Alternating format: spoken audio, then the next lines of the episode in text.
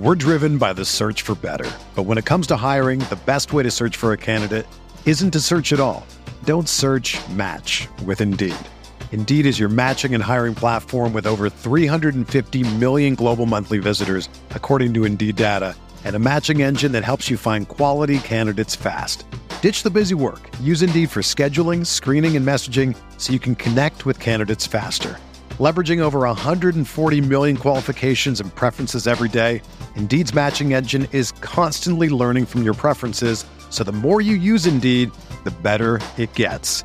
Join more than 3.5 million businesses worldwide that use Indeed to hire great talent fast. And listeners of this show will get a $75 sponsored job credit to get your jobs more visibility at Indeed.com/Blue Wire.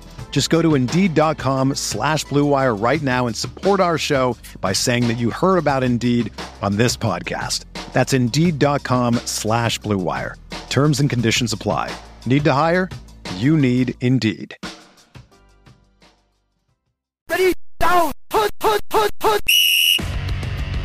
This is the Bear Report Podcast with Zach Pearson, and Aaron Leming, providing extensive coverage of the Chicago Bears. Go Bears! Presented by Blue Wire Pods. And now, here are your hosts, Zach Pearson and Aaron Leming. What's up, Bears fans? Welcome to another edition of the Bear Report Podcast. It's the holiday season. Week 11 is in the books for the NFL season. And the Chicago Bears lost more than the game on Sunday in Atlanta. The quarterback Justin Fields was dealing with a shoulder injury. It looked like he was dealing with some cramping during the game as well. The Bears are now 3-8 on the year, and the quarterback status is kind of up and down here, as Matt Eberflus would not give a definitive answer on Monday, saying he's day-to-day. They'll know more Wednesday. Also would not rule out it's a season-ending injury. What else should we expect? But we're going to break that down, talk about Sunday's game, and preview Week 12 against the New York Jets. The Bears are on the road again in New York. We'll do it with a special guest, a special interview. Before we get into all that, though, I have to welcome in Aaron Leming. And Aaron, I guess the biggest story right now is the health of Justin Fields and how that shoulder is feeling. Yeah, man. It's, we're right before we're talking, right before we jumped on and started recording, we're talking about, it's like, this time last week, it felt like Jets fans and Bears fans have been going at it the most in terms of, quarterbacks from last year. And it honestly, in my personal opinion, we'll get more into this later. My personal opinion, it feels like Jets fans kind of have that same complex that Bears fans had back in 2018 or, 2017, 2018, 2019, when the Bears took Trubisky over Deshaun Watson and Patrick Mahomes, right? It feels like one of those situations where Justin Fields is clearly the better quarterback. Trevor Lawrence is clearly a better quarterback. Frankly, Mac Jones is clearly a better quarterback, and Zach Wilson is cruising towards bust territory real quick. And now we're looking at a situation where, with what Robert Saleh said, we could be looking at, two backup quarterbacks going at it. And unfortunately for Bears fans, at least the Jets, the Jets are 6-4. They're right on the precipice of a playoff spot. For the Bears, they're 3-8, man. Like if Justin Fields isn't playing, for Bears fans, there's not a whole lot to watch right now. And in some ways, it kind of sucks. I won't lie. But in other ways, I don't know about you, man. And I know some people are probably not going to like this, but after this last loss, I've just kind of, you look at where the Bears are at in terms of draft positioning right now, because they played an extra game more than most people because they haven't had their bye yet. They are currently sitting with the 3rd overall pick in the draft. Now I'm looking at this draft and I'm seeing CJ Stroud and Bryce Young is the first two quarterbacks, and the first two picks are going to be off the board. Let's be honest here. Houston is going to end up with the 1st overall pick. It sounds like Davis Mills may end up finding the bench. He's going to be a really good backup. He's not a starting quarterback. We knew that. Carolina, maybe the Raiders. We'll have to kind of see what happens with some of these other teams, could end up slotting in as number 2 or number 3. But let's just say the Bears are picking in that top 3.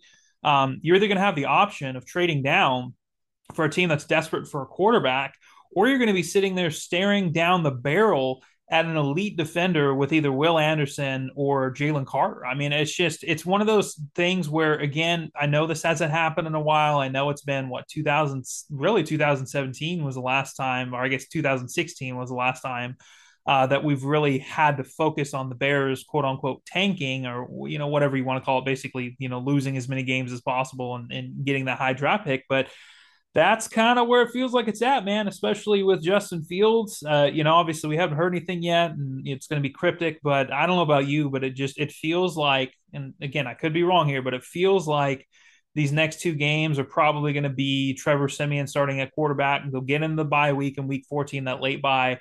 And then I would assume if Fields is back healthy, ready to go, you bypass these two vaunted front sevens ahead of you.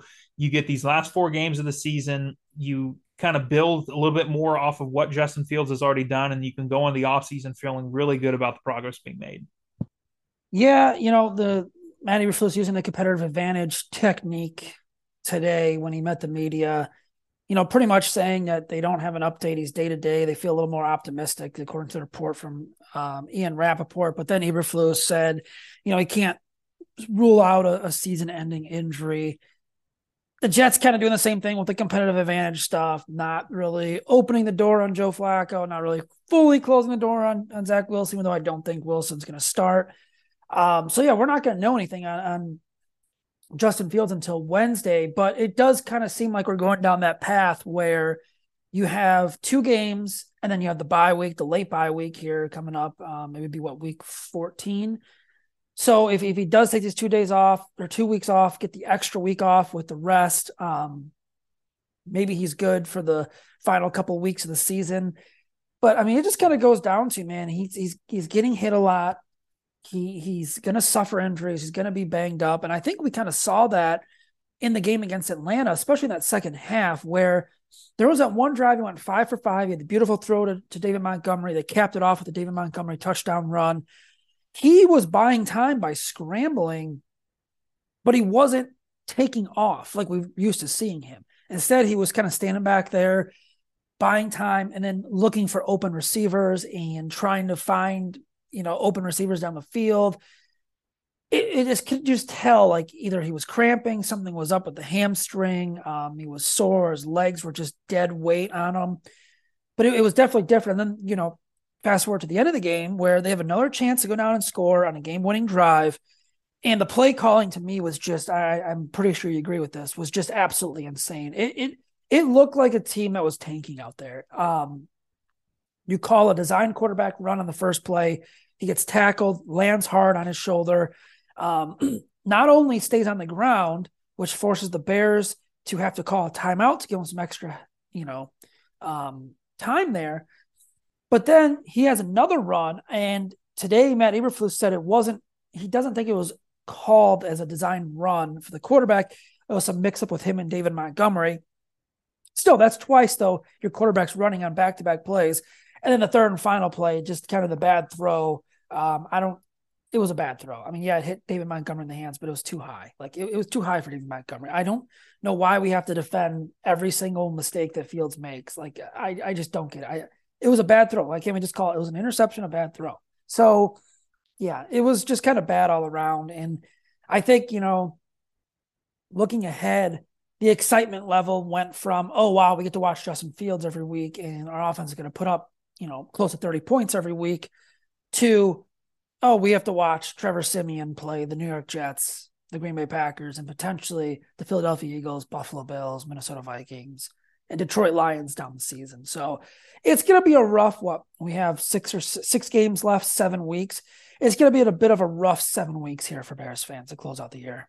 Yeah. And I'll be honest, man, I know Matt Eberflus is, you know, keeping the door open for whatever, for the quote unquote competitive advantage. Dude, they're 3-8. Who gives a shit? It's been like that all. It's crazy. It's just absolutely crazy. It just doesn't make any sense. But I would be, honestly, I'd be pretty surprised at this point if Justin Fields is gone for the season. I don't think that's going to be a thing. I think ultimately, like I said, I think if they were smart, especially if this is really bothering him, if they were smart, they would just say, okay, we're going to bring you back after the bye week. Don't put him on IR. We're going to bring you back after the bye week. We'll call up Peterman. These next two games will be the backup, and we'll just roll with that. You know, and again, from a win-loss perspective, it is what it is. But yeah, going back, I don't know, man. Like, I'm having a hard time here because I feel like Luke Getsy's play call in the beginning of the season was bad. I mean, there's just no other way of putting it. He makes those adjustments during that mini bye week.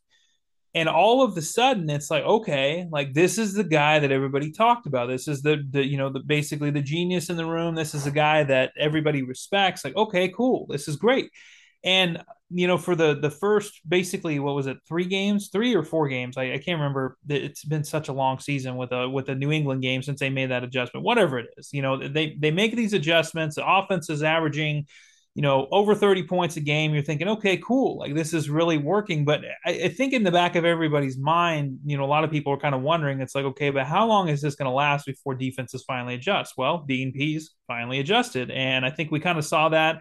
I think it was a combination of the adjustments being made. I think it was also very clear early on that Justin Fields just simply wasn't himself in terms of his legs. He still made some fantastic plays back in the pocket and, you know, made a few nice runs. But yeah, man, I think two things can be true, right? I think in terms of Justin Fields, the passer, I think that this was probably his worst of the 4 games since they made this adjustment. I don't think he was bad by any means. I don't think he was overly good. I think the thing is, man, is they run the ball so much and their offensive line is so damn bad in drop back situations where I don't know that Justin Fields is, trusting this offensive line in those situations, which I don't blame him. But unfortunately, that's kind of part of the development of a quarterback, especially. I mean, he's going to have to be a pocket passer at times. There's no way that you can move the pocket 24/7. There's no way that you can expect that, you know, he's going to take off and run every single time. At some point in time, he's going to have to become a better pocket passer. That's part of the development of everything else. And again, that's not a knock. That's just where he is. He's already been really damn good, but there's still a lot of improvement to be made. What I don't understand is anybody with eyes could see that Justin Fields was clearly not feeling it from a leg perspective. Like he pointed out, he kept reaching for his hamstrings. He said it was cramping. We'll see, you know, if the truth ever really comes out on that. But yeah, you get down to that last drive of the game, right? And that's the thing is I think a lot of people are going to look at that and say, well, he had 1 throwing touchdown and he had 1 running touchdown, but that was it. And it's like, yeah, I get that. But at the same time, like that drive for them to get the game tied, to the second to last drive of the game, the offensive drive of the game to get that game tied does not happen if Justin Fields is not in that quarterback. There's some of the crazy plays that he was able to make with his legs in the pocket to be able to make that drive happen that was great, you know, but then you get in that last drive of the game, like you pointed out, you're in a 2-minute drill. I don't care if you have all 3 timeouts. You're in a 2-minute drill. You're down 3 points. In the first play of that drive, you decide that you want to call a quarterback run. That just doesn't make any sense. And again, like I understand Matt Eberflus's defense was, well, it was supposed to be a run play in the second play. Okay, you just gained 1 yard. It's 2nd down and 9. You had to burn a timeout because you know Justin Fields is hurt. That's the entire reason why he had to burn a timeout. He's grabbing his shoulder, and you're running the ball on 2nd down when you're down 3 points and you have 2 timeouts left and it's under 2 minutes to go. That's what I don't understand because, again, man, like, and I tweeted this out a few times yesterday during the game.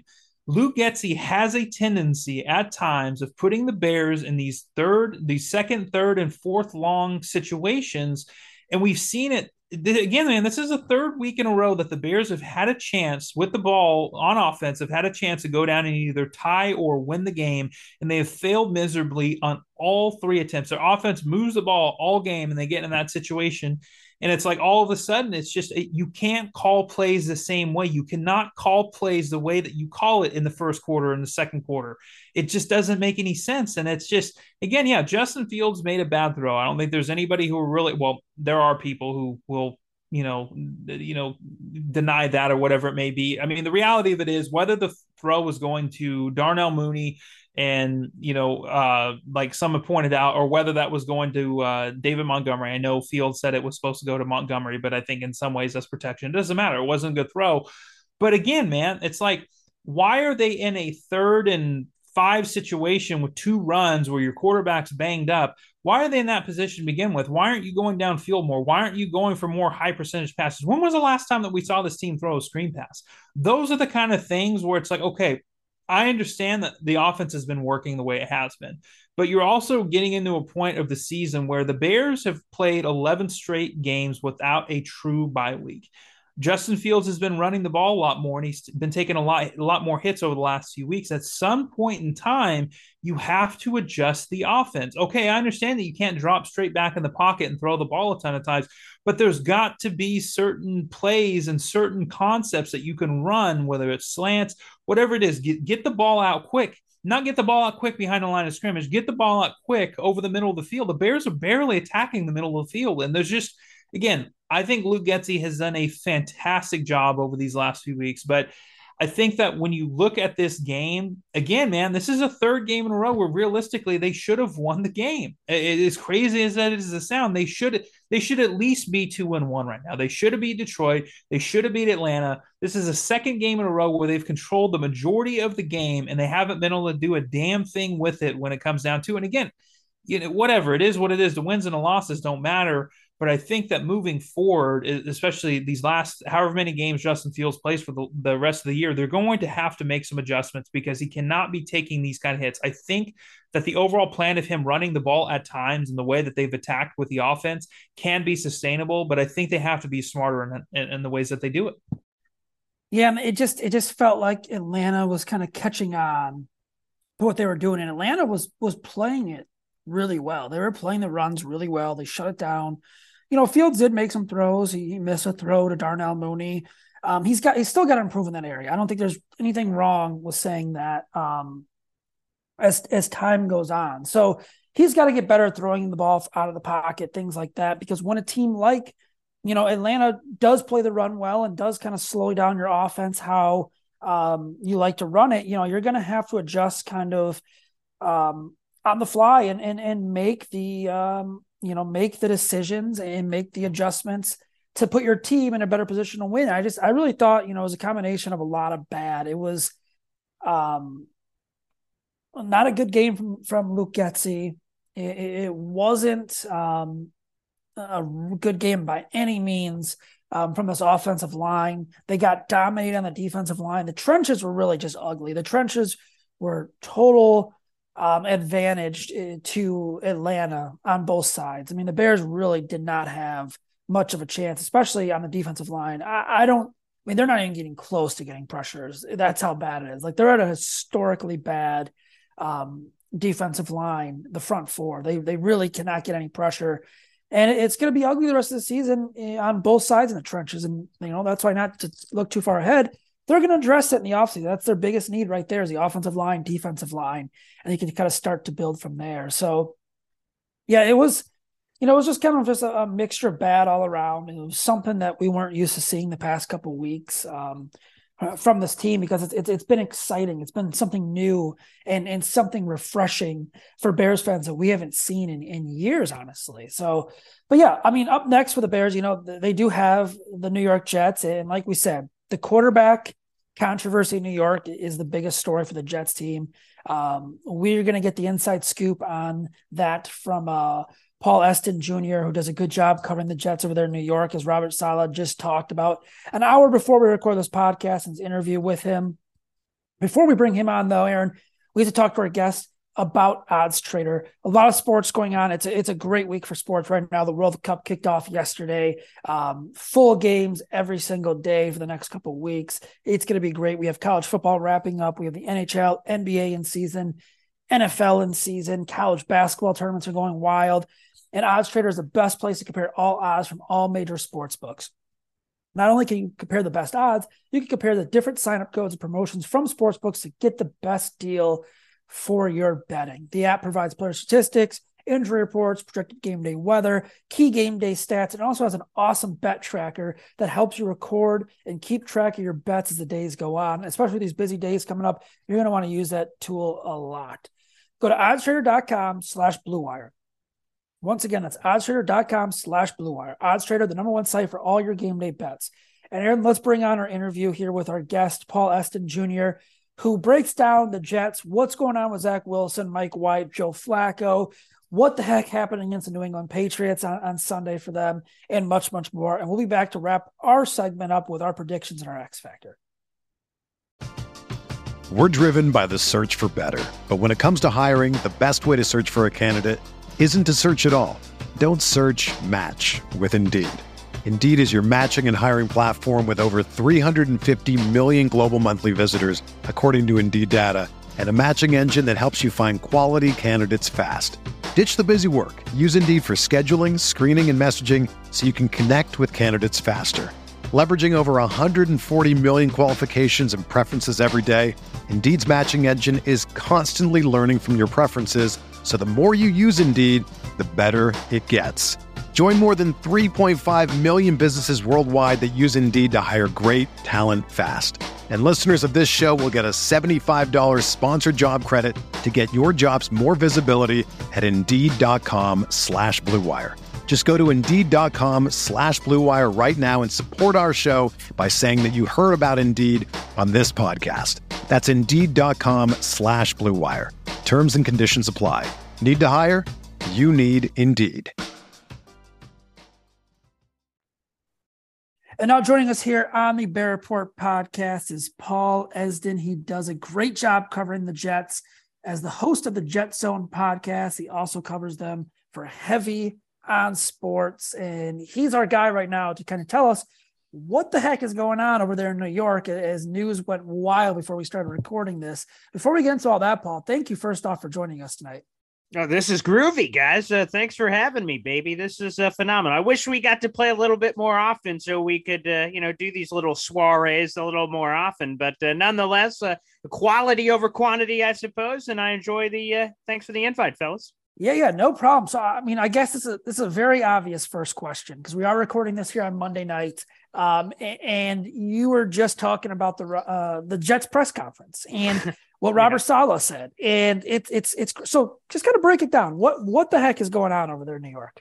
Yeah, this is so for everybody to kind of get in here a little behind the curtains. Robert Saleh normally speaks to the New York media at 3:15 every Monday following the game. Again, there's some slight adjustments if you're on Monday Night Football or something else, but normally that's how the schedule works. So, we're waiting for the presser to start, and it's being and there's like no update from the Jets. So, 30 minutes, 45 minutes, an hour, hour and a half. Then we start going like, what's going on? And of course, your mind just goes, okay, something's about to drop here. Something's about to happen. Now, apparently the timing of that delay is some sort of familial matter with one member of the coaching staff. Saleh did not want to be pressed about it. But the bigger news that may have played some role in some of the delay of that meeting is Robert Saleh, for the first time during his entire run with the Jets, this is his second season as a head coach of the Jets, he has opened the door on Zach Wilson. For instance, after the game, after the New England Patriots loss, he said, quote, it's the furthest thing from my mind in terms of a potential quarterback change,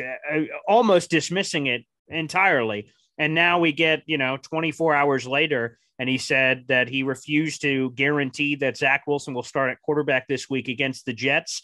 And he did not even say that the backup quarterback, which, by the way, is Mike White. Joe Flacco was the backup quarterback for the first large chunk of the season. And then the Jets made kind of a weird change in the middle of it where just kind of randomly, hey, just so you guys know, Joe Flacco's third string, Mike White, is the backup. And it kind of caught a lot of people off guard. Robert Saleh kind of gave a weird explanation why, but not even Mike White is guaranteed to be the guy. All options are on the table, according to Robert Saleh, which seemingly opens the door for Joe Flacco, Mike White, and a fan favorite who's on the practice squad, even Chris Streveler, apparently in the mix as well. So that's what the hell is going on in New York land, I suppose. And that sounds like a lot, man. That is wild, especially, it's funny because you would expect, like for the Bears, for example, 3-8, if they were dealing with a similar quarterback situation, you would expect that from a 3-8 team, right? And the Jets obviously have not had a lot of good luck over the last few years. They're 6-4, man. They're right outside of a playoff spot. And going into Sunday's game, they were in a playoff spot. So, to kind of dive more into this, just because obviously, I don't know how much you're on Twitter. It seems like Bears fans and Jets fans have been going at it over quarterbacks all season long. So Bears fans obviously know what we've seen with Justin Fields, but kind of break down, Zach Wilson and why they're even in the spot that they're in right now.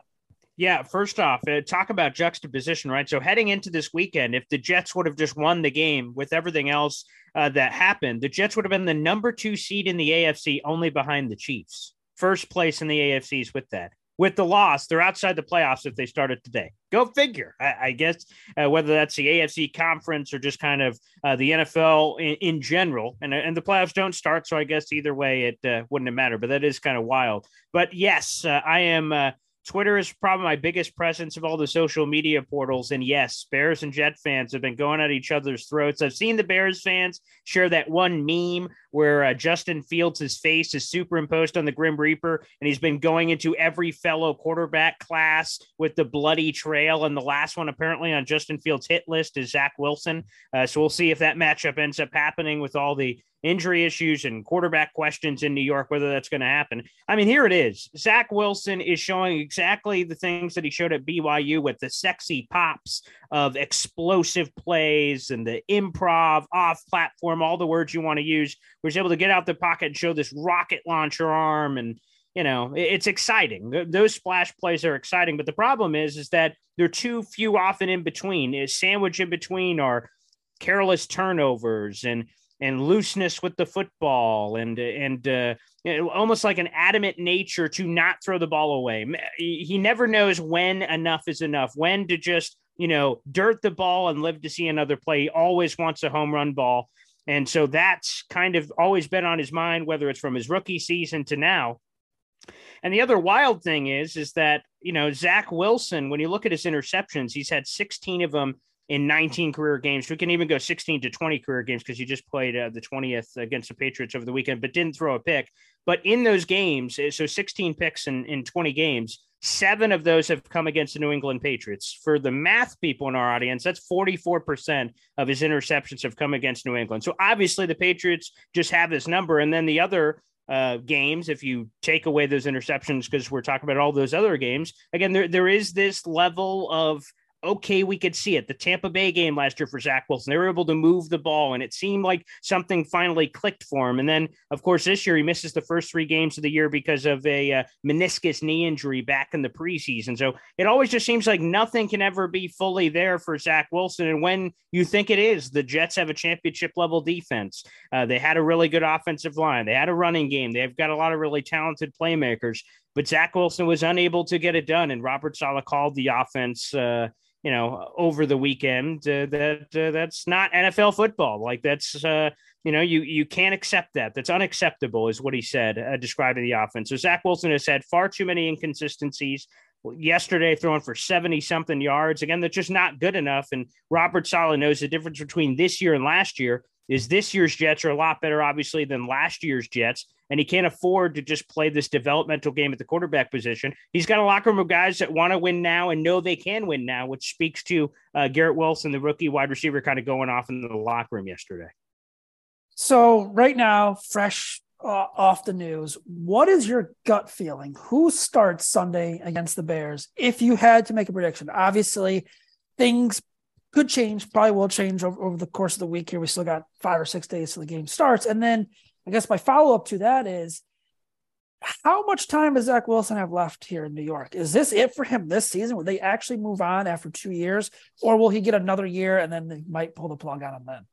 Man, it's crazy to think about, but my gut right now at this moment, as of recording of this show, is Mike White will be the guy. Because, you know, there's, of course, Robert Saleh could have used this as an opportunity to check a young quarterback who seemingly has an ego. And there's been some accountability questions when he comes up to the podium and they say, hey, you know, were you the reason that your team lost today? He had multiple opportunities over the last couple of weeks, and the latest one came in this Patriots game. He's like, no, you know, windy and all these other things. Like he always wants to point fingers at other people. Now, is that the real attitude he has in the locker room? I don't know, but perception can often be reality. So this could just be a threat to kind of check Zach Wilson, but I don't think so. I don't think Robert Saleh would have went to this level of course, Zach Wilson's our guy, to maybe a quarterback change all for fluff.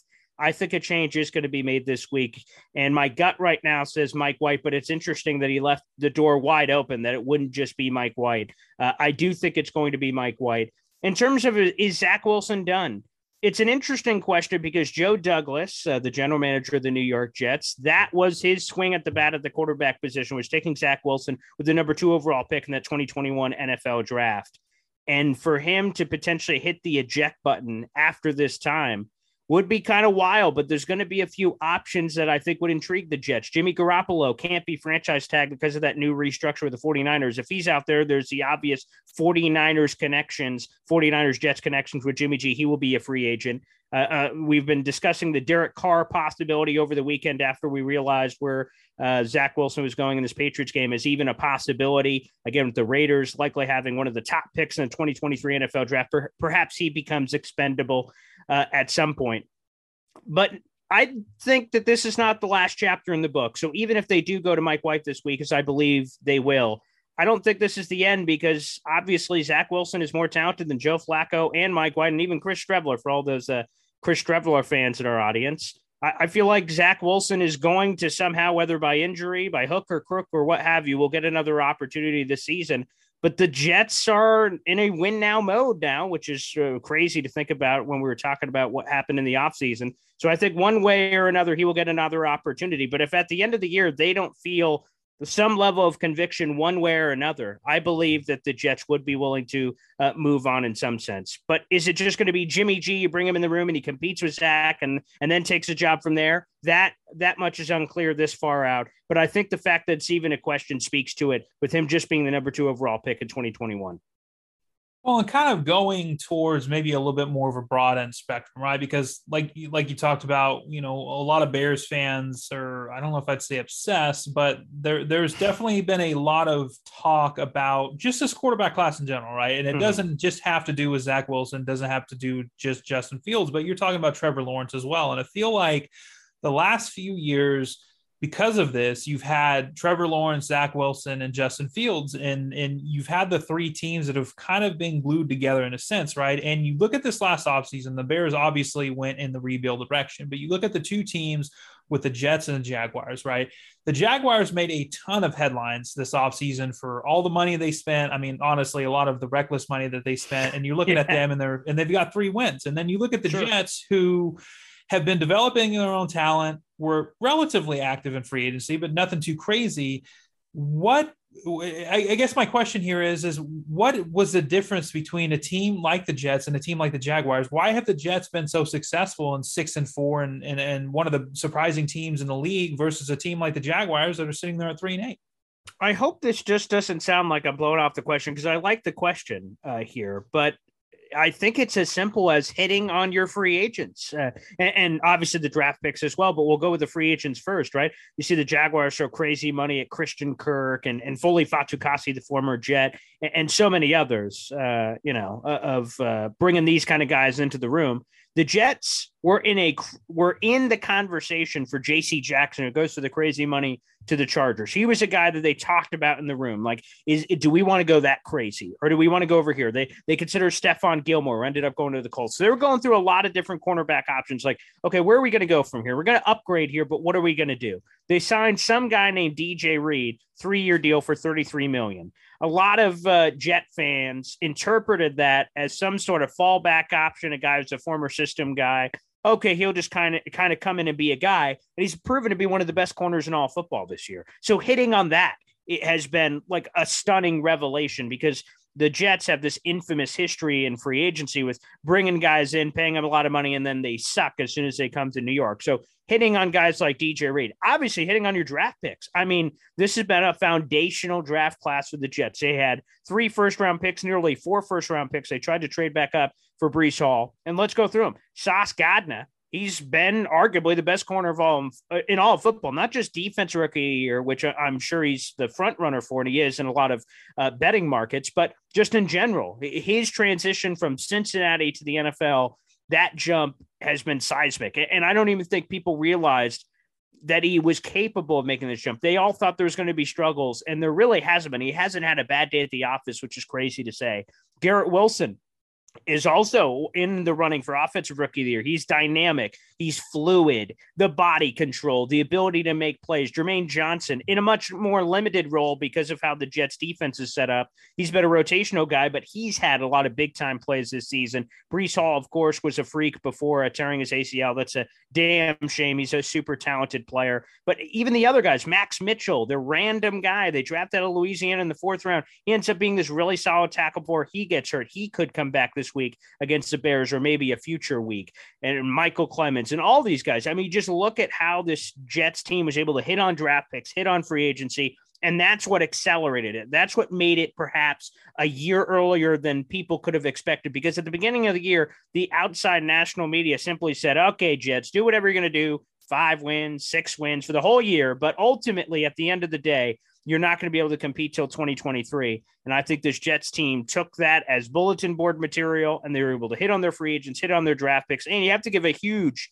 amount of credit to this coaching staff that was much maligned in year number one. Robert Saleh changing this defense, and Jeff Ulbrich, who's the defensive coordinator, from arguably the worst unit in all football to all of a sudden a top 5, top 10 unit with Quinnen Williams and everybody else. So the magic wand waved over the defense has been incredible. And then the offensive talent they've been able to accumulate and hit on. It's been brilliant. I think that's the simplest way. And obviously Trevor Lawrence has had kind of these up and downs, and he has a lot of talent on that offense as well. But I think that in its simplest sense is hitting on your picks and hitting on your free agency, which is much easier said than done, of course, but that is the secret recipe.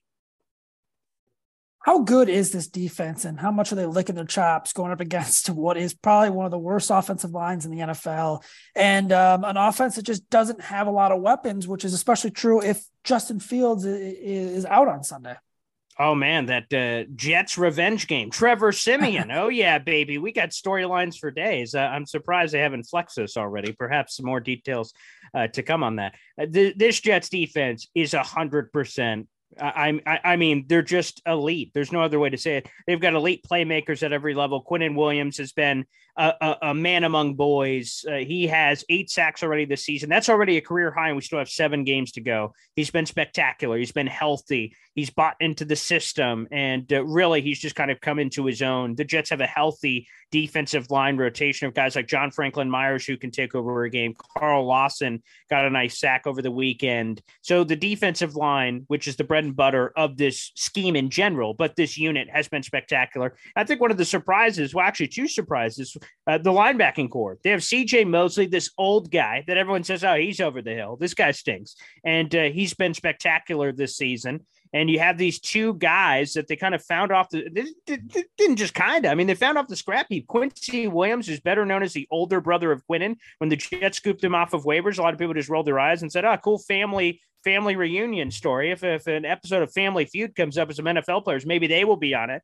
You know, that's what they were talking about. And Quincy Williams is a heat-seeking missile. Not a perfect player by any means, but he brings the juice. He's a thumper, and he brings that energy to the rest of the team. And Quan Alexander, they scooped up off the free agent pool. He's just hanging out there. At the beginning of training camp, the Jets scooped him up, former scheme guy from Robert Saleh, former system guy from San Francisco, and he's been electric this season. And then you go to the secondary, Sauce Gardner and DJ Reed are perhaps the best cornerback duo in the NFL. And the one that probably a lot of Bears fans or just general NFL fans don't know is Michael Carter II. He's been one of the better slot corners in all of football. So they have this great trio of cornerbacks that have been spectacular PFF grades, whatever grades you want to evaluate. And then the other surprise has been the safety tandem. The safety tandem, LaMarcus Joyner almost retired this offseason, and Jordan Whitehead was had for marginal money. Inconsequential money. And they actually, after a couple of rough starts at the beginning of the season, have really found a way to bounce back and have been playmakers, really, both of them registering multiple interceptions on the season. So, yeah, the defense is licking their chops. And you would think if I would have told the Jets defense ahead of that Patriots game, hey, you're only going to give up 3 points on the defensive side of the ball and you're going to lose. I'm sure these guys are going to be very angry for that home game coming back with Chicago coming in and certainly licking their chops at opportunity. But I think they're going to remember this. Earlier in the season, the Jets played this quote unquote much maligned Bengals offensive line. And I don't believe the Jets had a sack. They may have had one in that game. And that was supposed to be a bad offensive line and they didn't deliver. So I don't think they're going to be just reading the headlines and assuming they're going to go off, but they are very confident in themselves. Well, and they should be. This Bears offensive line is a giant mess. And quite frankly, I think there's a lot of Bears fans out there that are probably a little relieved that Justin Fields is probably not going to be playing this weekend, especially, I mean, did they face 2 of the worst defensive lines in football outside of the Bears, obviously, the last 2 weeks, and they've given up 8 sacks. So, I mean, yeah, it should be a field day for the Jets defense. My final question for you is, and this is just kind of an overall outlook on the season, How do you see this thing ending for the Jets in terms of, you know, I'd take out all the Zach Wilson stuff. Like, how do you see the season ending? Do you think the Jets get in the playoffs? Do you think they kind of level out because of the quarterback situation? Where do you see this thing going? First off, field day. I see what you did there. Massive respect. I can appreciate that. I'm going to stick by, and maybe this is naive, but back in May when the Jets schedule came out, there was leaks, of course, with all the schedules, but I wanted to wait and then just basically jump on a live show and just walk through the schedule with everybody. And we all look at it together. And I went through that schedule and I said the Jets would be 9-8. I got lashed. There's people outside my house, pitchforks and torches, and they're coming for my life. And now we look at the season as it's kind of developed. Some people said, "Oh wow, Paul, you were too low." Now we're here at 6-4. They're like, "You're too high again." I don't know. It's an epic roller coaster here in New York. Where one week we're winning the Super Bowl, the next week, oh boy, they're getting the number one pick. So it's fun. It's certainly fun to do this gig. So I'm going to stay right where I was at 9-8. I believe ultimately is where they go. And no disrespect to all you beautiful Bears fans out there, but I think a lot of Jet fans, as they were looking ahead at the second half stretch, they had three home games circled on the schedule. The Chicago Bears, the Jacksonville Jaguars, and the Detroit Lions. They almost took those as gimmies. I don't want to quite say that because I'm sure everyone looked at the Jets and said the same thing. And then say, hey, let's get another road game somewhere in there. Because right now the Jets are at 6-4. And I suppose if they got those three games I just mentioned, they get the 9 wins that I was projecting. But you have all these other road games of you got to play Buffalo, you got to play Miami, Minnesota, which is a weird one. And maybe you guys know better than me in the NFC North. Well, what the hell's going on over there? But so you have a couple of these weird road games where you're not really sure what to make or really not sure how to evaluate some of those. But at the end of the day, I say it's 9-8. Now, 9-8, that's precarious as we're talking about the playoffs. Again, Jets are at 6-4. If the playoffs start today, they would not be in it. They have they lose the head-to-head tiebreakers both against the Patriots, who swept them, and the Cincinnati Bengals. So is 9-8 good enough for the playoffs? I mean, ultimately, we'll see. I thought back in May that it would be, but who knows? I think 10 wins you're in the 17-week format and 7 teams in each conference that make the playoffs. Last year, none of the 10-win teams didn't make it. They all made it. So I think if you get to 10, you make it. But I think this team's going to be on the cusp of the playoffs. Let's plug them into that 7 seed, 9-8, and we'll see what happens. Again, obviously this quarterback situation is up in the air, and they're trying to look for a guy that's not going to turn over the ball and kind of be the quote-unquote Mark Sanchez of 2009 with this defense, running game, and everything else. But they've battled a lot of injuries this year, but I still think they could get to 9-8 on the year, and that's where I'll stay.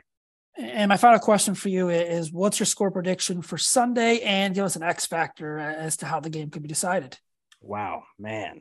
And it's so weird. We ask everyone this. Yes, no, and that's good because I do that to all the guests that join my shows. We do these weekly previews. So, I'm prepared for this question normally.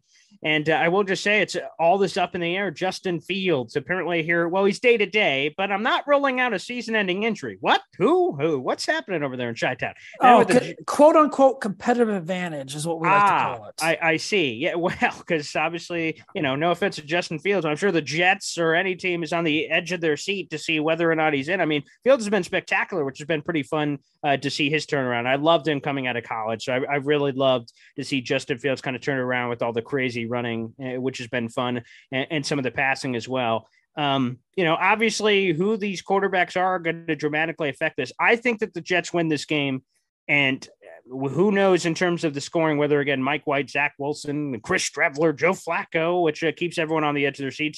Same competitive advantage, which I'm sure the folks at Eberflus and all those people I'm sure really can respect. But I'm going to say the Jets win this game. I think really, and the main reason I feel so confident is that Jets defense is that kind of going off on all cylinders. If you hold these teams to 3 points, or in the Patriots series in 2 games, they held them to 1 touchdown, lost both games. I don't think that's a sustainable way for other teams to continue to beat you. I mean, I guess it is for the Denver Broncos, who continue to lose, not scoring points, but I feel like this Jets team is just going to find a way. They're going to be at home. They're going to be honoring a legend. Darrelle Revis is going to be inducted into the Ring of Honor. They're 0-2 in those kind of games this season. Nick Mangold and DeBrickshaw Ferguson were both inducted earlier this year for home games, and the Jets lost both of those games. So I think there is a little bit of history. They want to finally get one for a legend.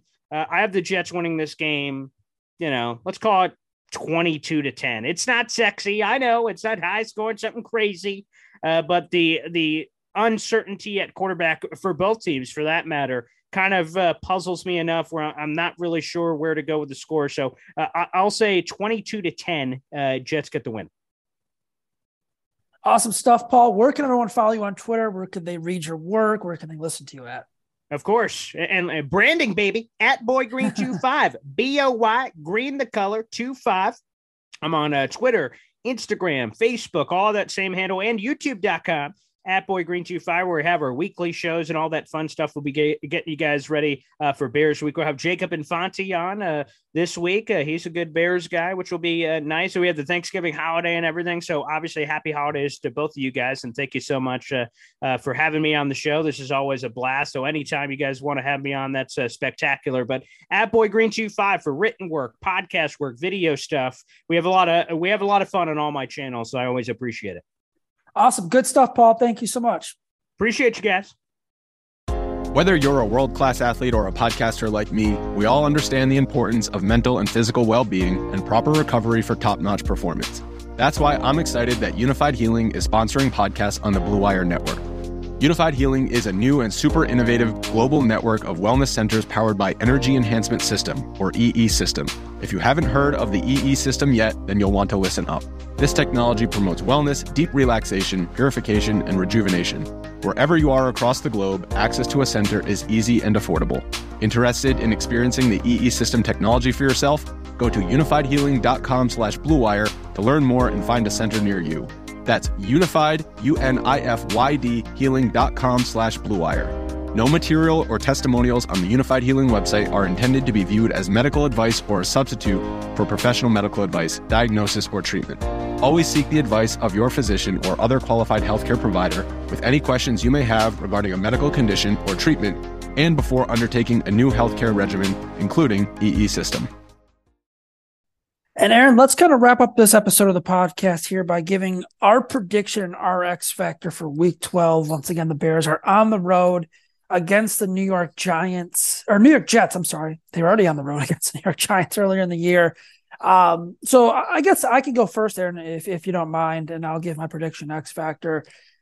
I think the Bears are going to lose this game because I do think Trevor Siemian will play on Sunday. I don't think Justin Fields is going to be healthy enough to play. And it really doesn't matter who's the quarterback for the Jets. I think the Jets defense is really damn good and is going to be able to create pressure and make life hell back there for Trevor Siemian. For my score prediction, I'm going to go Jets, let's say 23, Bears 13. I just think it's a difficult matchup for the Bears either way. Going on the road, playing up against a good defense, probably not having your starter at quarterback, things like that. Just don't mix well for this Bears team right now. In terms of my X factor, if the Bears were to have a chance at winning this game, I think it's going to have to be one of those games where they're going to have to get a bunch of turnovers and a bunch of, not fluke plays, but, a couple plays go their way, a couple bounces go their way. This one, we did see them forced two takeaways against the Falcons, but they also gave up the long touchdown kickoff return for a touchdown. They had a questionable decision by attempting the 56-yard field goal and then giving the ball right back to the Falcons in good field position. That was pretty much a 6-point swing. So, yeah, I think, it's kind of a weird X factor, but I think everything's going to almost have to go their way. They're going to have the right bounces, a couple tip passes, fall in their arms, maybe a big special teams play, things like that in order for them to win. Yeah, I think it's, especially if we're talking, if we're talking Trevor Siemian versus Mike White or Joe Flacco or whoever, because Joe Flacco has actually been the inactive backup. Mike White's been the active backup for them. So that's going to be interesting to see who they think gives them the better chance to win if it's not Zach Wilson, which frankly doesn't really feel like it's going to be. So yeah, I'm going to go ahead and go. I'm going to go 24-16 Jets over the Bears. I think the Bears will find a way to get one touchdown, probably move the ball a little bit here and there, get a few field goals out of it. But ultimately, I don't know that this game's ever really going to feel all that close. And frankly, if both of these quarterbacks are playing, there's a pretty good chance that nobody's going to be remotely interested in the game. So you know, thoughts and prayers go out to Joe Davis, Daryl Moose Johnson, and Pam Oliver, who are going to have the call again this weekend for the Bears. Should be a much less exciting game for them. As far as my X Factor goes, honestly, man, I'm just going to go ahead and say, regardless of who starts at quarterback, if the Bears want any shot in this game, especially offensively, it's going to start in the trenches, especially with their offensive line. I mean, the Jets have a really good defense, right? I mean, in a lot of ways, the Jets remind me of the 2018 Bears, where Trubisky was playing okay at points, but really, if they had that top-end quarterback and they had a really good offense, I mean, that defense was more than enough to, get them by. It was a really good defense. So, yeah, it just kind of reminds me of that, where the Jets have a really good defense as a whole, but they have a really good defensive line, and I think that is going to spell many, many issues for the Bears, on Sunday. So I think that's going to be my X factor. I don't know, man. Like I said, I think this went from being a relatively compelling game to a game, where a game I could see the Bears sticking in and finding a way to win late to, the Bears could still win because anything's possible with this team at this point. But, yeah, I don't know, man. This doesn't really seem like a very exciting matchup, and this is probably a game that, not many outside of the Bears and Jets markets are going to be tuning into now. Yeah, it's unfortunate. At least for those that maybe want to turn off the game, don't have to work or do anything. Sunday is a crazy sports-packed day. There's a lot going on. I mean, there's NFL all day. There's, I think there's a couple NBA games, NHL, the World Cup, all college basketball tournaments are still going on, so if this one does get ugly, you'll have some options to flip on the TV. But yeah, I think we're kind of in the same boat here, and it just is going to be hard for the Bears to find a way to win this game. It almost kind of needs to be kind of just one of those fluke type wins for them. But hey, right now they're picking third in the 2023 NFL draft. They're tied with the Panthers. Next week's a big, big game. If you're interested in the tanking or the draft position upcoming, I do think the Panthers have the Broncos this upcoming week. So those are two teams right there that are kind of in the mix with them. So yeah, it'll be very, very interesting. But Aaron, where can everyone follow you on Twitter at, and where can everyone read your work? Yep, you can find me at Aaron Leming NFL on Twitter, and you can read my work at thebearreport.com. Awesome. You can follow me on Twitter at Zach, Z-A-C-K _Pearson. You can follow the Bear Report on Twitter at just Bear Report. Please rate, review, and subscribe on all major podcasting platforms. It helps us and Picks for Polls podcast. Please enjoy your Thanksgiving week, your Thanksgiving weekend. Take in all the sports you can. Hopefully the Bears maybe find a way to make us happy if you're still rooting for wins. But until next time, everyone, please stay safe. Please stay healthy out there. It's happening daily. We're being conned by the institutions we used to trust. The mainstream media is distracting us with meaningless headlines instead of focusing on the harsh realities facing American families. Time is short before something big happens, and that's why so many folks are preparing. They're becoming self-reliant by investing in emergency food storage from My Patriot Supply. Go to MyPatriotSupply.com and secure 4-week emergency food kits for each member of your family. Each kit contains tasty breakfasts, lunches, and dinners, averaging over 2,000 calories per day. Save $50 on each 4-week food kit you purchase, plus get free shipping on Ready Hour 4-week emergency food kits. You're not ready if it's not Ready Hour foods. At My Patriot Supply, you can also get solar power generators, water filtration units, heirloom seeds, and survival gear. Order by 3 p.m., and your unmarked boxes ship the same day. Shop MyPatriotSupply.com today. MyPatriotSupply.com.